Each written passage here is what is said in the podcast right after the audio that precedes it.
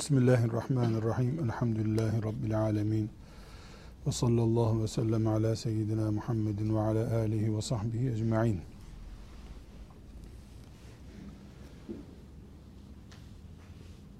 Kardeşler,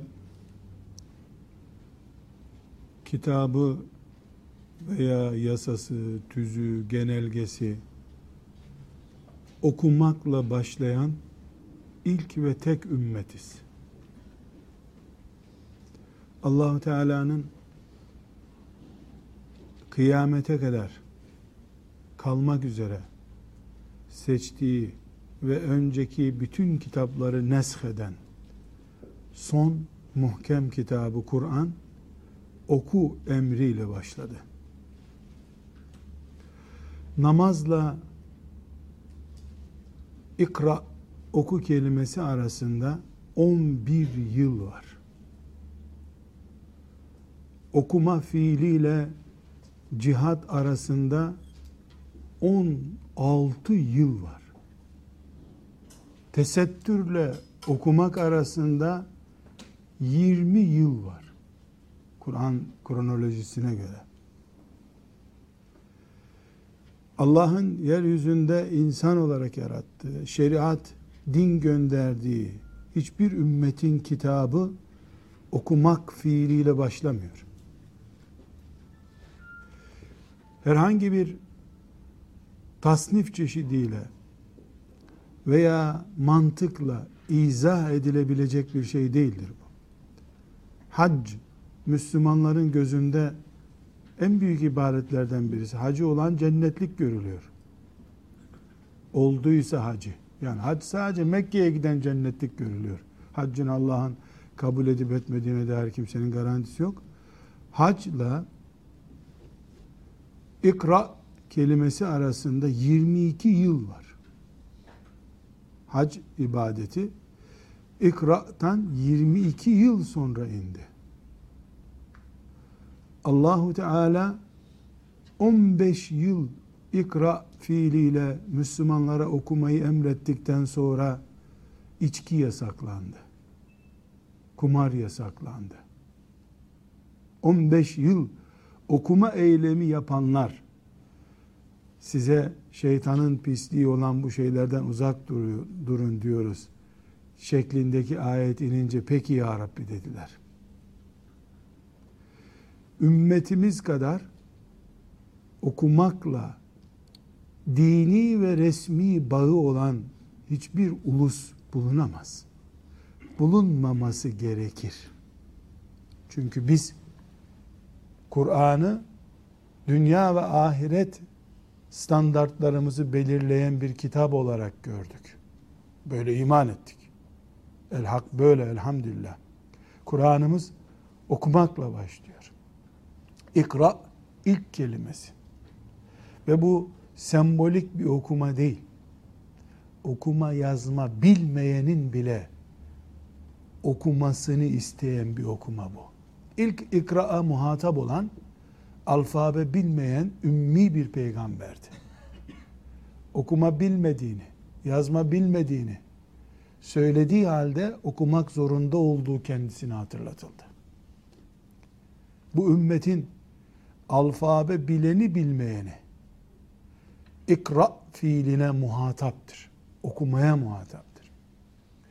Binaenaleyh biz medeniyetimizin temellerini çözmek istiyorsak, dinimizi canlandırmak istiyorsak, şuur seviyemizi yükseltmek istiyorsak, mağaralara kapanacak hale geldiysek, şehirler bizi bunalttıysa ve bunaldığımız için bir mağarada inzivaya çekilme seviyesinde bunaldıysak biz ikra ile başlaması gereken bir süreçteyiz demektir. Okumak ve okumanın türevleri Müslümanlar olarak bizim çalışma planımızın açıldığında karşımıza çıkan ilk görevidir. Beraberinde bu okumak kelimesi okuyanı ve okunulanı da getiriyor. Kardeşler, Kur'an-ı Kerim sadece namazda kıraat niyetiyle okunan bir kitap elbette değil. Hayat kitabıdır. Kainatı okumak için Kur'an okumak gerekir. Kur'an'da matematik yok. Kur'an'da coğrafya yok. Kur'an'da biyoloji yok. Tarih yok. Ama bütün bunların e, açılan bulvarları Kur'an-ı Kerim'dedir. Kur'an kainatın okunmasını istiyor. Kur'an yeryüzünde insanlığın yeryüzünü iman etme projesinin Müslümanların elinde olmasını istiyor. Yeryüzünün imar edilmesinde, hayat seviyesinin yükselmesinde ne gerekiyorsa Kur'an onu emrediyor demektir. Eğer yeryüzünün imarı için büyük nehirlerin üzerine köprü yapılması gerekiyorsa, köprülük de bir matematik dalı olan mühendislik branşını gerektiriyorsa, وَاسْتَعْمَرَكُمْ fiha Yeryüzünün imar edilmesini size görevlendirdi Allah buyuruyor. E, yeryüzünün imarı köprü ise, köprü de mühendislikse, mühendislik Kur'an'ın emrettiği mübarek bir meslektir. Eğer Kur'an bir insanın ölümden kurtulmasına vesile olan, bir insanın yaşamasına vesile olan bütün insanlığı yaşatmış gibidir. Bütün insanlığı canlandırmış gibidir diyorsa, bir hastanın ölümcül bir hastalıktan kurtulmasına vesile olan doktor, bütün insanlığı kurtarmış gibidir. Bütün insanlığı kurtarmaya sebep olacak bir şeyi Kur'an teşvik etmiş demektir. Bunun adı tıp olur. Bunun adı kimya olur. Bunun adı astronomi olur. Önemli değil. Adının ne olduğu çok önemli değil. Kur'an-ı Kerim'in istediği şey önemli. Kur'an insanlığın daha çok yaşamasını, insanın ölümden kurtulacak bir eylem yapmasını istiyor.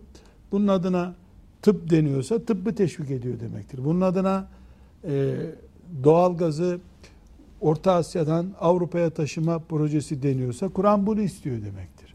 Çünkü yeryüzünde yeryüzünün mamur olmasını, yeryüzünün yaşanılır, daha kaliteli yaşanılır bir yer olmasını istiyor Kur'an-ı Kerim.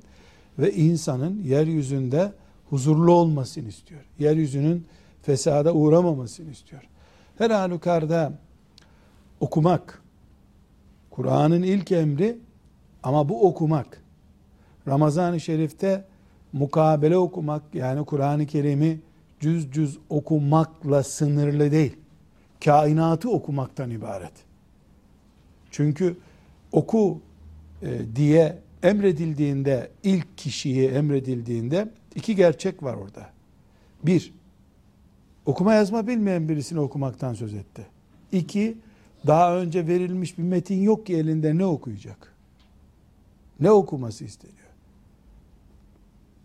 Dağ başında elinde kitap olmayan, okuma yazma bilmeyen birisine okuması emrediliyor. Demek ki buradaki oku emri, ikra emri sadece yazıyı ele alıp başından sonuna 15 satır okumak değil. Okuma fiilinin insan üzerinde tahakkuk edecek en üst seviyedeki şeklini istiyor. Bu kainatı okumaktır. Yaratılış sebebini okumaktır. Yaşama süreci için gerekli olan şeyi okumaktır. Kardeşler, ümmetimizin oku emrinden sonraki bu ayetin ilk ayetin indi. Alak suresinin ilk ayetinin indiği günden sonraki birinci, ikinci, üçüncü, dördüncü, beşinci asır insanoğlunun yeryüzünde asla hayal edemeyeceği, asla hayal edemeyeceği düzeyde okunma fiilini Müslümanların gerçekleştirdiği asırdır. Beş asır. Bağdat'la Avrupa'daki kağıt fabrikası arasında üç asır fark var. İlk kağıt fabrikası Bağdat'ta kurulduğunda Hicri 5. asırda Avrupa'da kağıt fabrikasının kurulmasına üç asır vardı. Bu bir arz talep meselesiydi. okuma yazma oranı, kağıda ihtiyaç oranı, her ne kadar kağıdı Çinliler bulduysa da, Çinlilerden daha fazla kağıt tüketen, yazan, okuyan bir nesil ilk kağıt fabrikasını kurmaya ihtiyacı hissetti. Bugünkü deyimle belki atölye bile değildi ama o zaman için adı fabrikaydı ve kağıt fabrikası kurulmuştu. Eğer şimdi Müslümanlar 3 asır önce kağıt fabrikasını kuran bir millet oldukları halde. Bugün geldikleri noktada bizden 3 asır sonra kağıt fabrikası kuranların yazdığını bile okuyamayacak haldeyseler bu asla kitabımız Kur'an'ın ve şeriatımızın bir eksikliği değil, o şeriatı raflarda saklayan, hayallerinde saklayan, mezarlık bölümüyle sadece ilgilenen hantal Müslümanlar yüzünden böyle olmuştur. Çünkü yeryüzünde okumakla başlayan bir anayasa, bir genelge, hatta ve hatta binlerce okul idare eden büyük devletlerin, mesela Türkiye gibi bir devletin e, Tebliğler dergisi var Milli Eğitim Bakanlığı'nın. O derginin bile okumak fiiliyle başlayan bir genelgesi olduğunu zannetmiyorum. Önce kılık kıyafetle, okul duvarlarının tanzimiyle filan başlayıp sonra okunacak kitapları filan belki diziyorlardır. Bilmiyorum böyle yeryüzünde oku fiiliyle sembolik olarak başlayan bir genel anayasa yoktur. Kanun maddesi de yoktur. Okul kurmakla ilgili kanun maddeleri bile önce araziyle, tarlayla falan başlamıştır. Şu arsada yapılabilir, bu arsada yapılabilir demiştir.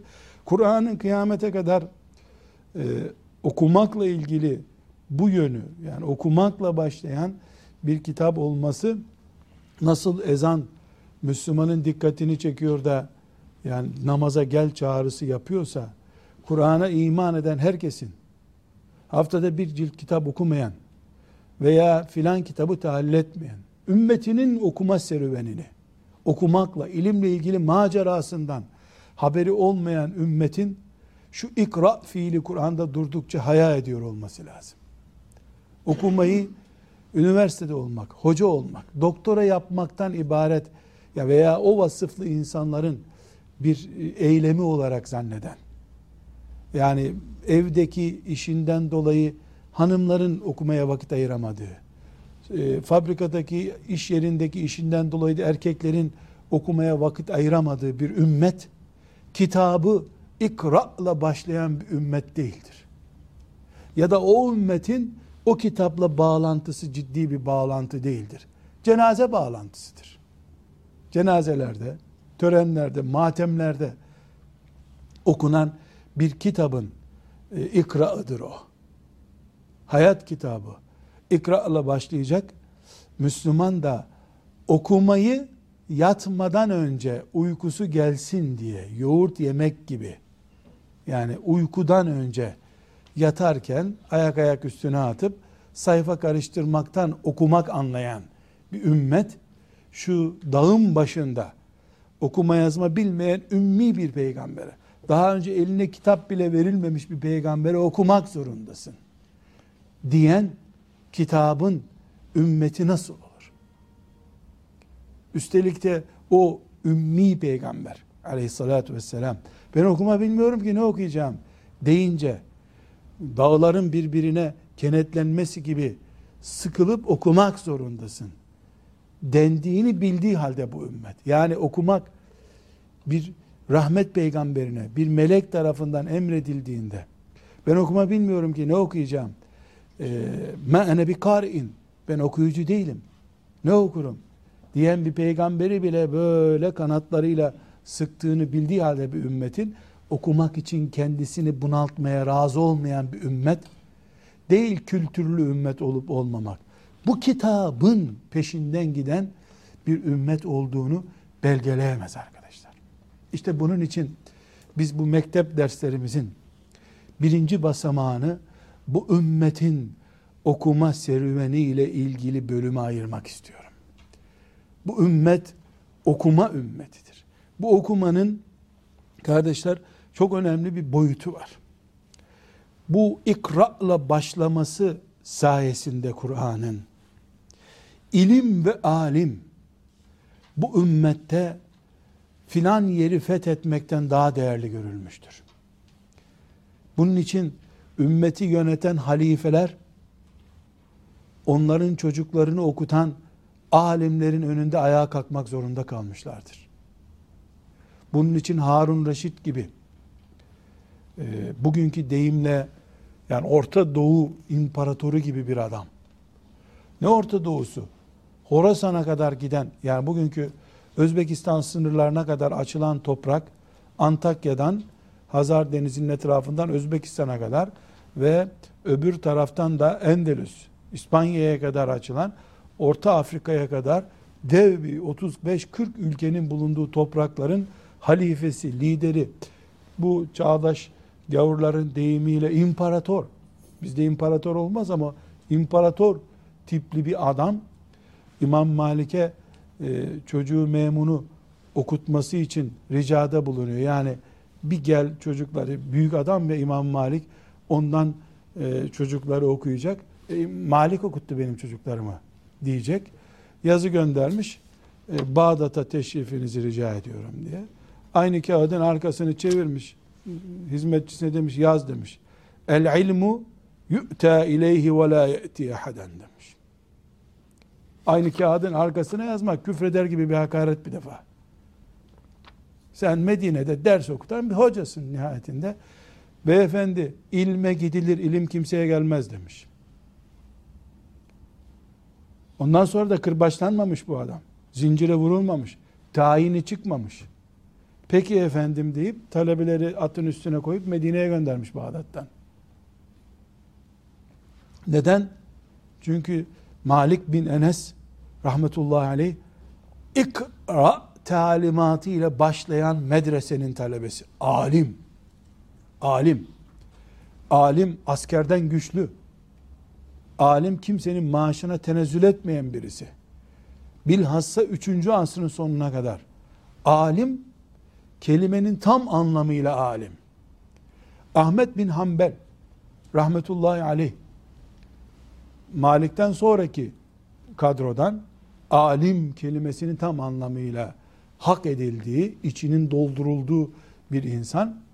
Neden Memun, e, Malik'in talebesi Memun, Ahmet bin Hanbel'den ısrarla bir kelime için evet demesini istedi. Demezsen deme lan, alim yok piyasada diyemedi.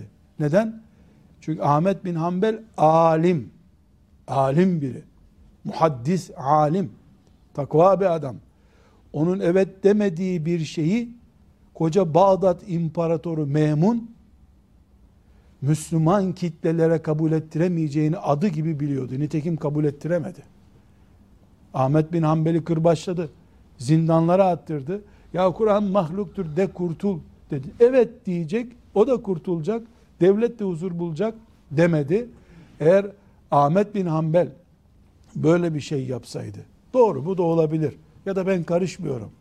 Tarafsızım ben bu karara katılmıyorum gibi bugünkü çağdaş deyimimizle yani sessiz kalsaydı o zaman memun Müslüman bir devletin başı olarak Kur'an mahluktur arkadaşlar diye bir slogan üretecekti. Bunun altına imza atacaktı. Müslümanlar da belki şimdi biz Kur'an mahluktur. İşte herhangi bir kitap gibidir. Şu suresini çıkaralım, bu suresini koyalım deme cüreti gösterecektik. Ahmet bin Hanbel'in o tavrının üzerinden yaklaşık 1150 sene geçti. 1150 senedir Kur'an noktasına dokunulmayan bir kitaptır. Ahmet bin Hanbel'in bir saatlik gevşekliğine rastlanılmadığı için. Ama burada asas vurgulamak istediğim Memun Bizans imparatoruna tehdit gönderdiğinde Bizans imparatorunun huzuru kaçıyordu. Dünyanın en büyük devletinin başında duruyor. Ama bir genelgeyi bu güçle yaşadığı halde bir tek genelgesini halka kabul ettiremedi. Neden? Ahmet bin Hanbel'in kabul etmediğini sen devlet başkanı da olsan, bütün Müslümanları öldürsen de kabul ettiremiyorsun. Alim. Görüyoruz ki alim e, o sarığının altındaki kafayı Allah'a teslim ettiği zaman yani bezle çevirdiği sarığın içindeki beyni takva ile çevrili olduğu zaman askerden güçlü, siyasetçiden çok daha fazla güçlü, halkın önünde önder, tam anlamıyla peygamber vekili. Dolayısıyla bu ümmet alimlerini bulduğu zaman peygamberinin peşinde aşk ile İslam'ı ayağa kaldıran ashab-ı kiramın yaptığını yapıyor. Alimleri sulandığı zaman, alimlerini kaybettiği zaman ya da alimler taşıdıkları sarığın ve heybetin hakkını veremedikleri zaman da bu ümmet alimlerinden beter oluyor. Alimler o beter ümmeti üretiyor.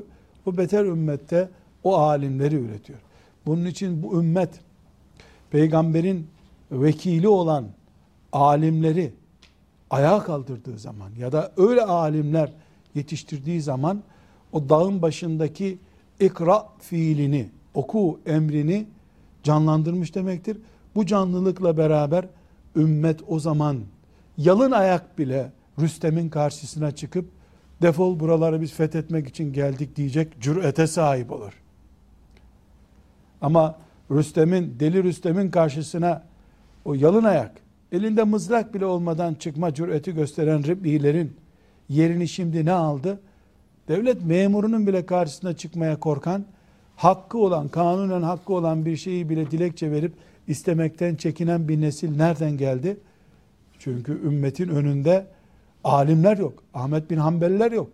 Malik bin Enesler yok. Ebu Hanifeler yok. Yani yine Ebu Hanife'yi de rahmetullahi aleyh rahmete vesile olması ve en güzel örneklerden biri olması olarak e, anmak istiyorum. Ebu Hanife rahmetullahi aleyh zindanda niye öldü? Başkadılık yani bugünkü Yargıtay Başkanlığı görevini kabul etmediği için. Var mı şu dünyada e, makam arabası olan, yüzlerce koruması olan bir makamı teklif ediyorsun. Yani o sana binlerce rüşvet teklifi göndermiyor da sen yalvarıyorsun devlet başkanı olarak bu göreve gel. Nazlanıyor. Hayır nazlanmıyor. Tenezzül etmem diyor. Hayır tenezzül etmem de demiyor. Senin makamın makamında durduğun sürece ben orada imza atmam diyor. Hakaret ediyor sana. Var mı dünyada böyle bir şey? Yüzlerce yolsuzluğu çıkanlar bile o makamdan bırakıp gitmiyorlar. Son nefesimi burada vereyim diye. Öldüreceklerse burada beni öldürsünler diye. Peki o adam ona niye yalvarıyor? Fıkıh bilen mi yok? Ebu Hanife'nin kendisi yoksa yüzlerce talebesi var. Ebu Hanife'nin emsali camilerde kaynıyor zaten. Ebu Hanife'nin hocaları var bir defa. Yani Ebu Hanife'den güçler var. Tabiinden yaşayanlar var. Yani getir o makama oturt. Resulullah'ın aleyhissalatü vesselam ashabının talebelerinden birini getirdiğinde forsun olsun. Ama Ebu Hanife alim. O senin yargında onay makamında durmadığı sürece senin adaletine inanmıyor Müslümanlar. Bu Ebu Hanife'nin gücü değil. Ebu Hanife'nin sarığının gücü bu. İlminin gücü. Heybetinin gücü. Alim bu. Biz alimin bu konjektürel durumunu tanımayan bir nesil olduğumuz için bize bunlar hayali geliyor. Yani bir alim nasıl halifenin yazısının arkasına yazı yazar da hakaret eder geri gönderir. Hiç mi korkmuyor bu adam? Tayin derdi yok mu? Sürgün derdi yok mu? Maaşını kısmazlar mı? Emekliye ayırmazlar mı? Şüphesiz bunlar bizim neslimizin maalesef zevkini tadamadığı kavramlardır. Zevkini tadamamıştır. Ama zevkini tadamadıysak bile hiç olmasın e, tarihimize döneriz. Yani bizim böyle bir geçmişimiz olduğunu bilmekte bile bir zevk var elhamdülillah. Bunun için kardeşler bir şeyi unutmayacağız. Bu ümmet yeryüzünde ilk, tek ve son ümmettir. Okuma ile serüveni başlamıştır. Dolayısıyla şimdi bir kitap okumadan rahat uyuyabilen herhangi bir Müslüman bu ümmetin geçmiş serüveninin lezzetini bilmeyen Müslümandır. Kafirdir, dinden çıkmıştır, haşa öyle bir şey denemez. Ama bu ümmet kültür ümmetidir. Okuma ümmetidir. Yazıklar olsun ki şimdi okumak fiilini nikotin zehirleri altında vakit zayi etme yeri olan kahvehanelere vermişlerdir. Kıraathane demişlerdir. Ne demek kıraathane? Okuma yerleri demek. Okuma yerleri. Hiç kahvehanede kitap okuyana rastlandı mı ya da deli diye onu hemen ambulansa koymazlar mı? Kıraathaneye benziyor mu hiç? İşte Bağdat'ta Ebu Hanife olmadan adaletine güvenilmeyeceğini devletin hissettiği günlere bak. Osmanlı padişahının içeride rezilliklere göz yumması için kapısına kıraathane diye en berbat yerlerin kıraathane diye devlete yutturulmasına bak. Bir maceraya bak, öbür maceraya bak. Ama belki bütünüyle ümmeti Muhammed yeniden dağın başında bile okuma yazma bilmeyenlerin bile okuma talimatıyla canlanacağı, ayağa kalkacağı günleri belki bugün değildir. Ama biz Allah'ın izniyle bunun hasretiyle yaşamak istiyoruz. Bu heyecanı taşımak istiyoruz. Okuyamazlık ağrından sıyrılmak istiyoruz. Okumaktan zevk alan, son nefesini bile kitapla vermek isteyen, hatta kütüphanesi üstüne devrildiği için ölen bir ümmet olmak istiyoruz.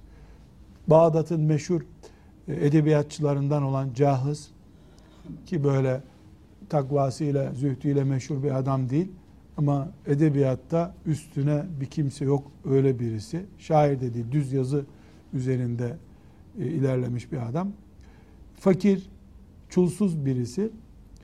E, eskiden verraklar var. Verrak yani bir adamın tonlarca kağıdı var. Gidiyorsun bu kitabı veriyorsun bundan bana yaz bir tane diyorsun. O da sana bir tane arkadaşından alıyorsun bu kitabı.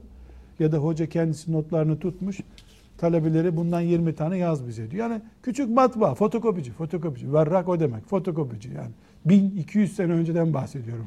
Fotokopici. Gidiyorsun yazıyorsun. İşte iki gün sonra gel diyor.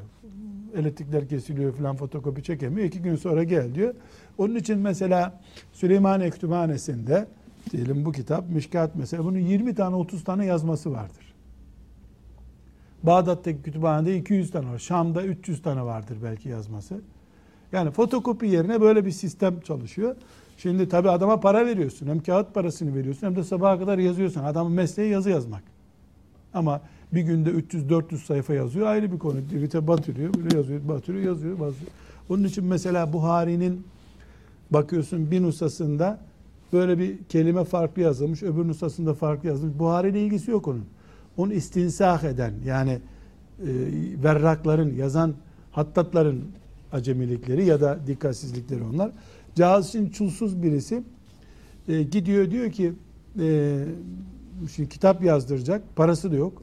E, kitabı da yazmak istiyor. Gidiyor Verraka diyor ki sen kaçta kapatıyorsun dükkanını diyor. Akşam namazından sonra kapatıyorum diyor. Zaten karanlık, elektrikler hep kesiliyor. O zaman elektrik diye çok az geliyor elektrikler kesiliyor. Sen diyor bu kapıyı dışarıdan kapat beni içeride bıraksana diyor. İşte bu parasız olmaz tabi. İşte 10 kitap yazdırsa 10 kuruş verecek. Ben sana bir kuruş vereyim beni içeride bırak diyor. Millet yazmaya kitap getiriyor ya o gün. Fotokopi çektirmek için. Türkçeleştireyim onu. Sabaha kadar milletin o kitaplarını okuyor kandil ışığı altında. Korsan kitap okuyor. Bir günde verrak gelmiş açmış dükkanı. Bütün kitaplar üstüne devrilmiş ölmüş adam meğer ki. Kitap kitabın öldürdüğü adam. Kitap çarpmış adamı yani. Tamam. Kitap çarpsın diyorlar ya kitap çarpmış adamı ölmüş. Yani bu ümmetin şerefi bu. Yani üzerine kitaplar devrildiği için ölen insanlarımız olmuş bizim.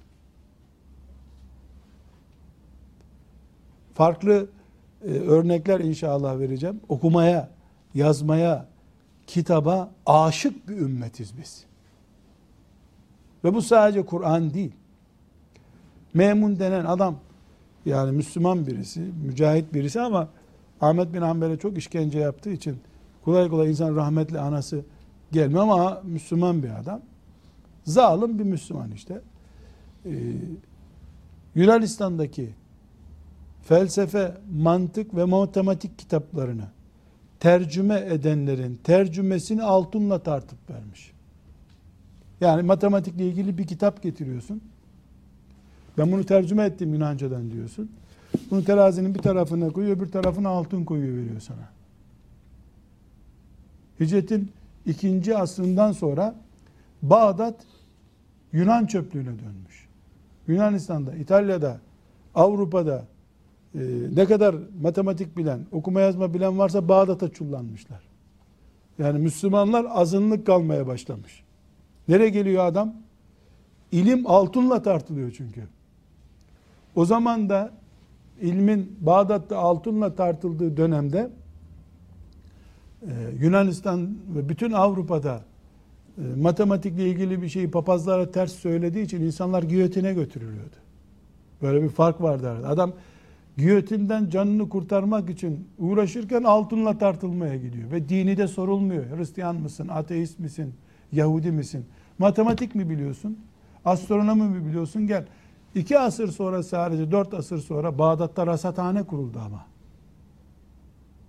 Hala Bağdat rasathanelerinin kalıntıları var.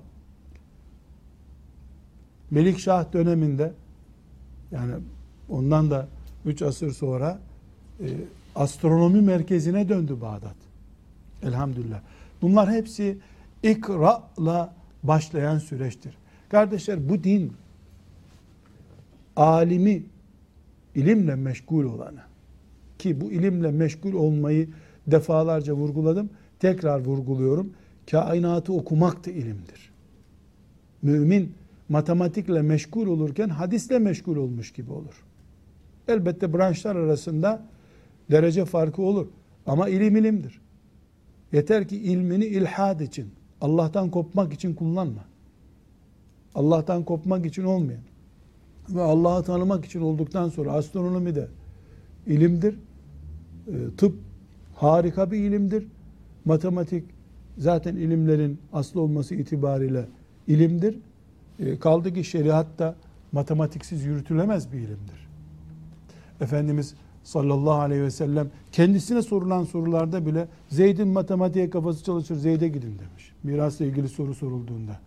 Zeyd'in matematiğe o zaman da demek ki matematiği iyi olanlar ve olmayanlar varmış. Muhakeme ile ilgili yani mantık yürütülecek konularda da Ali'nin bu işlere kafası çalışır Ali'ye gidin demiş. Herkesi ta, mantık yapısına göre, zeka türüne göre değerlendiriyor. Ve burada biz kardeşler Kur'an-ı Kerim'den bir ayeti kendimize eksen alarak yolumuza deva- devam edeceğiz inşallah. Yerfa'ullahu ellezine amenu minkum vellezine utul ilme derecat. Yerfa'ullahu ellezine amenu minkum.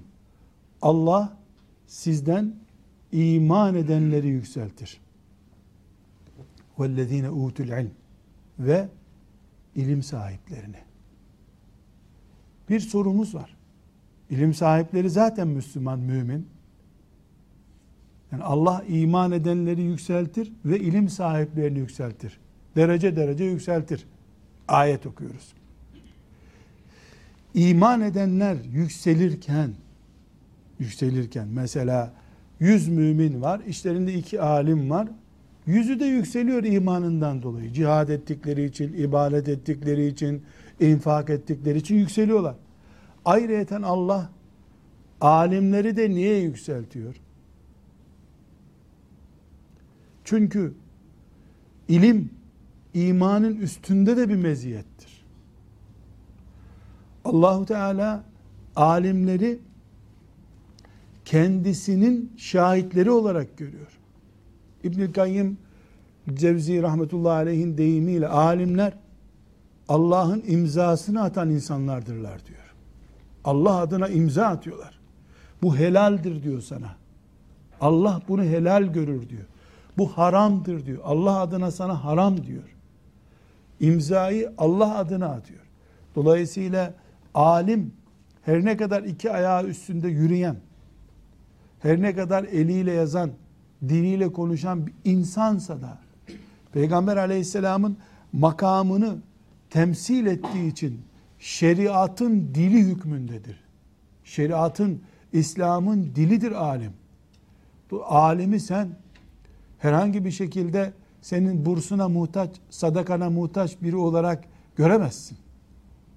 Sadakanı vermek zorunda olduğun, kapısında nöbet beklemek zorunda olduğun Allah'ın adına sana imza atan, görevli olarak görmen gerekiyor. Bunun için Allah müminlerden söz ediyor.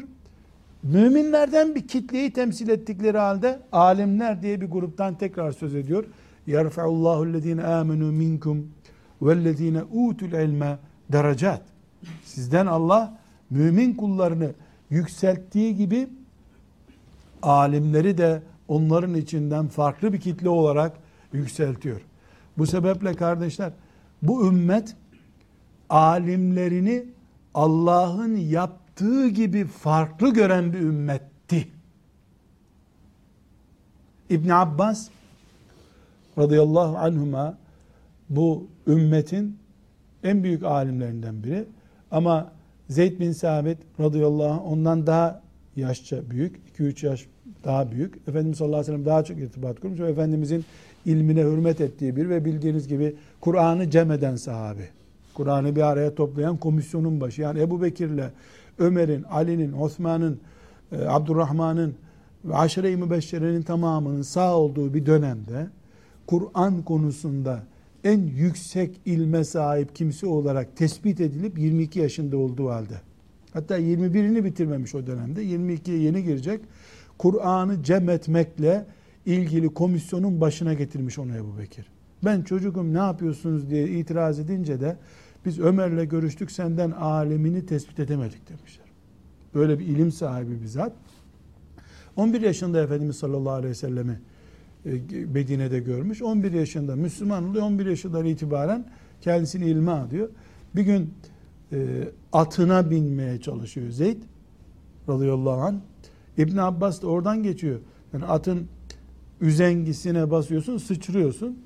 E, büyük ihtimalle Zeyd herhalde yorgun neyse bir sıçrayışta sıçrayamamış atına.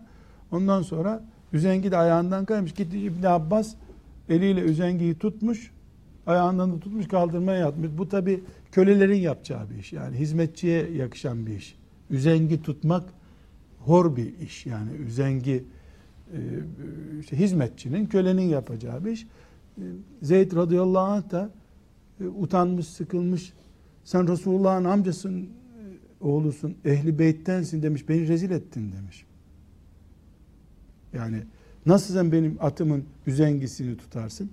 O da İbn Abbas diyor ki biz alimlere böyle davranmakla emrolunmuş bir ümmetiz diyor. O da iniyatından tekrar İbn Abbas'ın dalgınlığını yakalayıp elini öpüyor. Ne yaptın diyor. Biz de ehli beyte böyle yapmakla emrolunduk diyor. Yani Resulullah'ın amcasının oğlu aleyhissalatü vesselam. Biz alimleri bu konumda gören bir ümmettik ümmet olmamız gerekiyordu. Resulullah sallallahu aleyhi ve sellem kendisi var olduğu halde Ali'nin fıkıh gücünü itiraf etmiş. Zeyd'in gücünü itiraf etmiş. Namazda şaşırdığı zaman dönüp yani kıraatte şaşırmış. Übey neredesin niye düzeltmedin demiş. Übey İbni Kâb'ı aramış. Sana Kur'an inecek. Sonra bir surenin içinde iki ayette şaşıracaksın. Übey ibn Kabe soracaksın. Taleben daha yani tıfıl talebe işte. Ama Übey'in Kur'an maharetine. Sonra gece yarısı kalkacaksın. Mescitte Kur'an okuyan Ebu Musa el-Eşari'yi dinleyeceksin sen. O güzel Kur'an okuyor. Sesi güzel olanın güzel sesini takdir etmiş. Ezber gücü yüksek olanın ezberini takdir etmiş. Matematik zekası üstün olan Zeyd'i matematik zekasıyla takdir etmiş. Peygamber olduğu halde, Kur'an ona indiği halde hepiniz benim talebemsiniz arkamdan dolaşın dememiş. Kimde hangi ilmi meziyet varsa onu ortaya çıkarmış. Bu ümmet alimleri kadardır.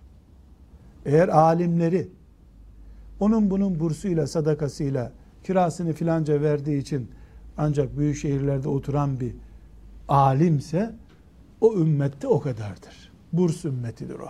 Sadaka ümmetidir. Eğer alimleri koca Abbasi devletinin en üst makamdaki bir görevini bile kabul etmeye tenezzül etmeyecek çaptaysa o ümmet fetih ümmetidir. Güçlü bir ümmettir. Çünkü ulema Resulullah sallallahu aleyhi ve sellem Efendimizin vekilidir. Onu temsil ediyorlar. Resulullah'ın vekillerinin protokol değeri olmayan bir ümmet dinini ancak mezarlıklarda, cenazelerde tut tutabilen bir ümmettir.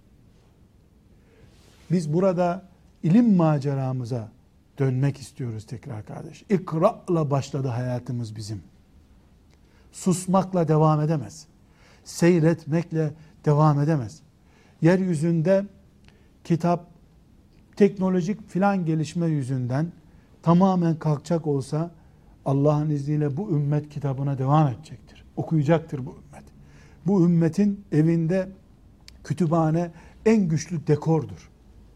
Bu ümmetin çocukları babasının hürmet ettiği alimleri ta- tanıyarak, onların elini öpelerek yetişmelidir. Bu ümmet e, bayram günü anne babadan sonra, dededen, neneden sonra ulemanın elini öptürerek çocuklarına bayram yaptırmalıdır. Mezarlıktaki geçmişlerin ziyaretiyle değil. Ama mezardaki ölülerin ziyareti alimlerin ziyaretinden daha değerli hale geldiyse bu ümmet o zaman çok şey kaybetmiş demektir. Dağ başında ümmi bir peygambere bile okumayı emreden bir kitap bir meleğin peşinden gidilmiyor demektir. Kardeşler biz alim kelimesinin açılımını yapacağız. İlk alim, ilk okuma emrine muhatap olan Resulullah sallallahu aleyhi ve sellem'dir şüphesiz. İlk alim odur. Onun peşinden ashab-ı kiramın geldiğini de biliyoruz. Ashab-ı kiram da onun peşinden geldiler. Tabi'in nesli onun peşinden geldiler. İnşallah ileriki derslerde ashab-ı kiramın ve tabiinin ve ondan sonraki neslin ilim macerasından örnekler vereceğiz. Ee, yani kanımız donsa yeridir diyeceğim sahneler göreceğiz arkadaşlar. Bize göre çizgi filmi bile yapılması zor şeyleri pratiğe dökmüşler. Ve onların sayesinde elhamdülillah Kur'an'ımız, Peygamber aleyhisselam efendimizin hadisi şerifleri, İslam'ımız bu asırlara kadar taşındı. Bundan sonraki asırlara da kıyamete kadar taşınacak inşallah. Tabi'in neslinden sonra da dört büyük imamın da içinde bulunduğu imamlar dönemi geldi. Tabi'in nesli o çalışma, gayret, himmet sayesinde imamlar kadrosu yetiştirdiler. İmam kelimesiyle arkadaşlar Ebu Hanife'yi kastediyorum. Ee, Muhammed bin İdris Eşşafii'yi kastediyorum. Malik bin Enes'i kastediyorum. Ahmet bin Hanbel'i kastediyorum. Durmuyorum yalnız. Şunu adımız gibi bilelim. Ahmet bin Hanbel, Malik bin Enes, Muhammed bin İdris ve Ebu Hanife döneminde onların ayarında belki onlardan da büyük en az 300 kişi var. En az 300 kişi var. Ebu Hanife'nin böyle bir puan gerisinde olmayacak. Malik bin Enes'in bir puan gerisinde kalmayacak. Bir Süfyan-ı Sevriler var ki kaç Ebu Hanife edeceğini Allah'tan başkası bilmez. Lakin Allah'ın hikmeti bu dört insanı Allah kıyamete kadar canlı tutmuş. Onların ilimleri de bu imamların talebelerinin kitapları arasında kalmış. Onları da bize ulaştıran Ebu Hanife'nin talebeleridir Bir bakıyoruz ki Muhammed bin İdris Eşşafii rahmetullahi aleyhin talebelerinin kitaplarında hocasının ayarındaki insanlardan söz ediliyor. Ama hikmetiyle Allah böyle murad etmiş. Müslümanlar dört büyük alimden dinlerini kıyamete kadar öğrensin demiş. Bunlara imamlar deniyor. İmamlar dönemi bu dönem. Bu imamlar döneminde onlarca değil, yüzlerce büyük imam var. Yani her biri Allah'ın ve peygamberinin ne dediğini anlayan işte bir Ebu Hanife her biri. Her biri bir Malik bin Enes rahmetullahi aleyhim cemiyan. Fakat bize e, maalesef dört tanesinin ismi geldi. Maalesef diyorum Allah'ın hikmetine müdahale manasında değil ama 8 tane gelseydi ilim dünyamız iki kat daha büyük olacaktı. Belki. Fakat her şeyde Allah'ın murad ettiğinde hayır vardır. Allah dört tanesinde e, hayır gördü ki bize dört tanesi ulaştı. Elhamdülillah. Bu dördü sayesinde de İslam böyle kıyamete kadar tek bir harfi bile zarar görmeden, eksilmeden, fazlalaşmadan gidiyor elhamdülillah. Bu imamlar dönemi arkadaşlar Peygamber aleyhisselam efendimizden sonra 3. asrın sonlarına, 4. asrın ortalarına kadar yani 300 350'lere kadar devam etti. Ebu Yusufların dönemi, Ebu Yusufların talebelerinin dönemi. Ondan sonra imamlık bitti. Ee, yani müezzinlik dönemi başladı diyeyim. Müezzin düzeyine düştü imamlar. O büyük dev kadro kadılık görevini reddedecek. Tenezzül etmeyecek. Baş kadılığa tenezzül etmeyecek. Ee, halifenin yanında altın kaplama kadife koltuklarda oturmaya tenezzül etmeyecek ulema, imam yani Resulullah'ın vekili çapında büyük imam kadrosu maalesef azaldı ama e, tamamen kökü kurumadı. Elhamdülillah her asırda Allah bir yiğidini çıkardı. Kendisini Kur'an'a ve sünnete, fıkha adamış, Allah'ın şeriatının canlı kalması için uğraşan bir kadroyu Allah her asırda çıkardı. Fakat bize e, kadar gelen isimler e, ilk imamlar dönemi gibi bol değil. Filan Hindistan'da filan zatın çok büyük hizmetler yaptığını görüyoruz. İşte Mısır'da filan zatın hizmetler yaptığını görüyoruz. Ama e, tek tük düzeyine düşmüş bir ulema kadrosu var. Bu da bir ihtiyaç arz talep meselesi. Neden? Daha sonra örnekler vereceğim arkadaşlar. İnsanlar evini, üstündeki elbisesini satıp İmam Malik'ten ders okumaya gitmişler. Hatta e, örnek olarak zikredeyim, onunla da dersimizi bitirelim. Yani benim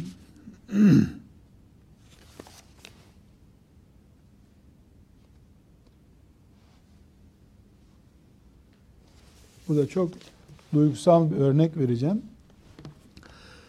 Hişam bin Ammar isimli birisi bu bahsettiğim kardeşler. Ee, Bukhari'nin ve Ebu Davud'un hocası bu. İmam Bukhari'nin ve İmam Ebu Davud'un sünen sahiplerinin hocası Suriye'de Şam'da yaşamış. Adı Şam hafızı. Hadis ilminde hafız yaklaşık 10 bin hadisi senetleriyle bilen insana deniyor. 5 binden fazla 10 bine yakın hadisi senetleriyle bilene deniyor ki bir küçük Buhari demek yani. Böyle bir zat. Ee, Buhari'nin hocası işte düşünün. İmam Buhari'nin onlarca hocasından bir tanesi. Babası e, bu İmam Malik'in yaşadığı bir dönemde yaşıyor. E, babası buna e, harçlık olarak verecek bir şey bulamamış. Tutmuş evini satmış adam. Evini de 20 e, dinar işte ne kadar yapıyorsa o zaman satmış. Bir hac zamanı bunu yola koymuş. Bu Medine-i Münevvere'ye gitmiş. Medine'ye gidince İmam Malik'in e, ders yaptığı yeri bulmuş. E, ve notlar tutmuş kendine göre İmam Malik'e soracak. Selamun aleyküm aleyküm selam e, İmam Malik'in önüne otur oturmaz işte hocam diye lafa başlamış. Ben birkaç soru soracağım diye. Ee, İmam Malik bakmış böyle terbiyesizce birisi önünde konuşuyor. Çok sert bir mizaca sahip İmam Malik rahmetullah. Ebu Hanife talebesi konuşunca onun sözünü kesmeyen biri. İmam Malik de talebesi konuşunca tokatlayan biri. Böyle acayip bir iki mizaç arasında çok fark var. Onun için İmam Malik'in fıkhını 2-3 müştehit talebesi aktarmış. Ebu Hanife'nin en az 300 tane müştehit talebesi var. Böyle acı Allah'ın hikmeti. Şimdi e, bu konuşmaya başlamış. İmam Malik dönmüş bakmış birisi konuşuyor. Hizmetçisini çağırmış. Bu terbiyesiz 15 sopa vur demiş. O da gitmiş böyle tak tak elindeki işte neyse misvakla vurmuş. Yani terbiyesizlik yapma demeye getirmişler. Ee, Ondan sonra bu da demiş ki e, sen bana vurdun demiş, zulmettin bana demiş. Zulüm deyince peygamberin vekili bir imam donmuş kalmış. Ben sana ne zulmettim? Terbiyesizlik ettin, ceza verdim sana demiş. Babam demiş, tek varlığımız olan evini sattı 20 dinara. Senden hadis okumak için geldi. Sen bana 15 sopa vurdun demiş. Ben ne bileyim senin önünde nasıl oturuluyordu. O zaman da 14 yaşlarında bu. Bu da çocuk. İmam Malik o zaman demiş gel sen de intikamımı al. Ben sana vurmak için vurmadım demiş. Terbiye gösterdim sana. Yok demiş. Bana 15 hadisi öğret affedeyim seni demiş. Nasıl? Arkadaşlar böyle hikaye anlatmıyorum. Ee, yani kaynağı olan kimin rivayet ettiği bir sözden söz ediyorum. Ee, tutmuş e, İmam Malik otur bakayım demiş. 15 hadis okutmuş buna. Oku bakayım şimdi hadisleri demiş. 15 hadisi tekrar etmiş bu. Tamam bunları rivayet edebilirsin demiş. Gitmiş elini öpmüş. Üstad demiş. 15 sopa daha vursana bana demiş. 15 sopa daha vursana bana demiş. Sen otur benden hadis oku demiş. Anlamış ne demek istediğini. Burada arkadaşlar biz Zehebi'nin Marifetül Kurra'il Kibar diye bir hadis kitabı var. Bu olayı oradan alıntıladım. Allah bunlara rahmet eylesin. Yani ilim için sopa yemeye razı oluyor. Belki de e, her sopa karşılığı bir hadis deseydi İmam Malik itiraz etmeyecekti. Ama ne oldu sonra? Biz İmam Bukhari diye birini biliyoruz. İmam Bukhari bunun önüne diz çökmüş meğer ki. Bakıyoruz ki İmam Bukhari'nin hocası olmuş. Biz bu konuyu konuştuk ya, bu ders izlendiğinde bundan ne çıkarılacağını söyleyeyim size. Demek ki dövmek caiz talebi. Bula bula bunu bulacaklar buradan. Falaka değil arkadaşlar. Burada falakaya yatırmamış. Onun dövmek dediği şey fiskeleme. Yani hocanın önünde böyle mi konuşulur diye elinin tersiyle fiskelemiş. Ne yapmışsa artık. Biz asıl alınması gereken yeri bir türlü yakalayamıyoruz. İşte ha İmam Malik'te talebe dövüyormuş. Kur'an kursu hocalarına müjde. Ha, buradan ne hikmetler çıkar şimdi. Bu esef edilecek halimizin belgesidir işte. Esef edilecek halimizin belgesi. Sen babasının bütün mülkünü satıp İmam Malik'ten ders okumak için gelmiş bir talebe mi buldun da dövüyorsun? Neyi neye kıyas ediyorsun? Burada asıl mesele bir. O dönemde insanlar demek ki oturacakları evi satıp İmam Malik'ten 15 hadis okumaya razı oluyorlarmış. Bu neyi gösteriyor? Himmeti gösteriyor. İçerideki heyecanı gösteriyor. Allah karşılığını veriyor mu? Veriyor tabi. Sen Bukhari dedikçe sevaplar bu Hişam'a yazılıyor. O da Bukhari yetiştirmiş. Bukhari hocası olmayı Allah ona nasip etmiş. Heyecan.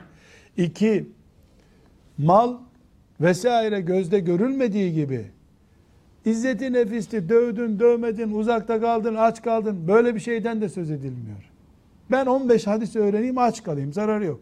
15 hadis öğrenmek için ya Şam'dan e, Medine kaç kilometre? 15 yaşında bir çocuğu Şam'dan Medine'ye tek başına gönderiyorsun. Daha sonra göreceğiz inşallah Ahmet bin Hanbeli annesi Yemen'e Abdurrazak'a ders okumaya gönderdiğinde o da 15 yaşındaymış. Yemen'e tek başına gönderiyor. Yolda kaybolmuş, aç kalmış. Deve çobanlarına haftalarca hizmet ederek erzak bulup Yemen'e öyle gitmiş. Kendi hatıratlarını anlatıyor. Yani burada kardeşler şu noktayı vurgulamak istiyorum. Biz ikra ümmetiydik. Bu ikra macerasını sonuna kadar heyecanla e, yürüttüğü zaman ümmetimiz Malik bin Enesler yetiştirdiler. Ama diplomanın kağıt parçalarının revaç bulduğu, ilmin o ikra macerası dışında bir yerlere taşındığı zamanlarda da bu ümmet gördüğümüz hale döndü. Biz bütün dünyayı ısıtmaya muktedir olmayabiliriz. Kış sezonunda bütün caddelerde sobalar kurarak herhalde dünya ısıtılmaz. Ama duvarla çevirdiğimiz evimize küçük bir yakıtla güzel bir sıcaklık sağlayabiliriz. Mantık böyle emrediyor değil mi? Ben yeniden İmam Malik gibi dev adamların, büyük müştehitlerin bulunduğu bir dünya kuramayabilirim. Belki de Allah'ın kaderinde öyle bir dönemi yok insanlığın. Ama kendimi Malik bin Enes'in önünde her hadis için falakaya yatmaya hazır kıvamda tutarım. En azından bu yolda görür beni Allah. Beceremesem bile. Kaldı ki isteyene de veriyor Allah. İsteyene de veriyor. Daha sonraki dönemde inşallah hocalarımdan ben ellerini öpmekle müşerref olduklarımdan örnekler vereceğim. 20 yaşında ilme başlayan, 80 yaşında dünyanın ilimde bir numarası olan insanları gördüm. Annesinden doğma ama olduğu halde tefsirde önünde sen açıp okuyorsun, böyle açıyorsun, okuyorsun. Hangi baskıyı okuyorsun? Hangi baskıyı okuyorsun? Mesela diye bir hocam vardı Mekke'de. Hangi baskıdan okuyorsun diyor. Açtım. Darül Kütübül İlmiye baskısı. Onun sol tarafındaki dipnota dikkat et diyor. Hayatında kitabı görmemiş. Hanımı okumuş. Baskı çeşidine göre okutmuş kitapları. Bir kitabın Kurtubi'nin üç baskısı var. Baskı aralarında, sayfa numaralarında farklılık var. Hangi baskıya göre okuyorsun ona göre izliyor seni. Zannedelim küçük voltajlı bir bilgisayara bile bunu yaptırmak zordur herhalde. Baskıları ekranda toplayacak, sayfaları karşılaştıracak biraz zor bir şey. Demek ki Allah 20. asırda da veriyor. Verdiğini gördüm. Farklı insanların üzerinde gördüm, duyduklarım hariç. İnşallah bir sonraki dersimizde ümmetin bu ilim macerasının ne kadar tatlı bir macera olduğunu, bu Malik bin Enes'lerle, Ebu Hanifelerle ne yüksek seviyelere çıkıldığını e, gösteren örnekler inşallah konuşacağız. Ve sallallahu ve sellem ala seyyidina Muhammed ve ala alihi ve sahbihi ecmain. Elhamdülillahi Rabbil alemin.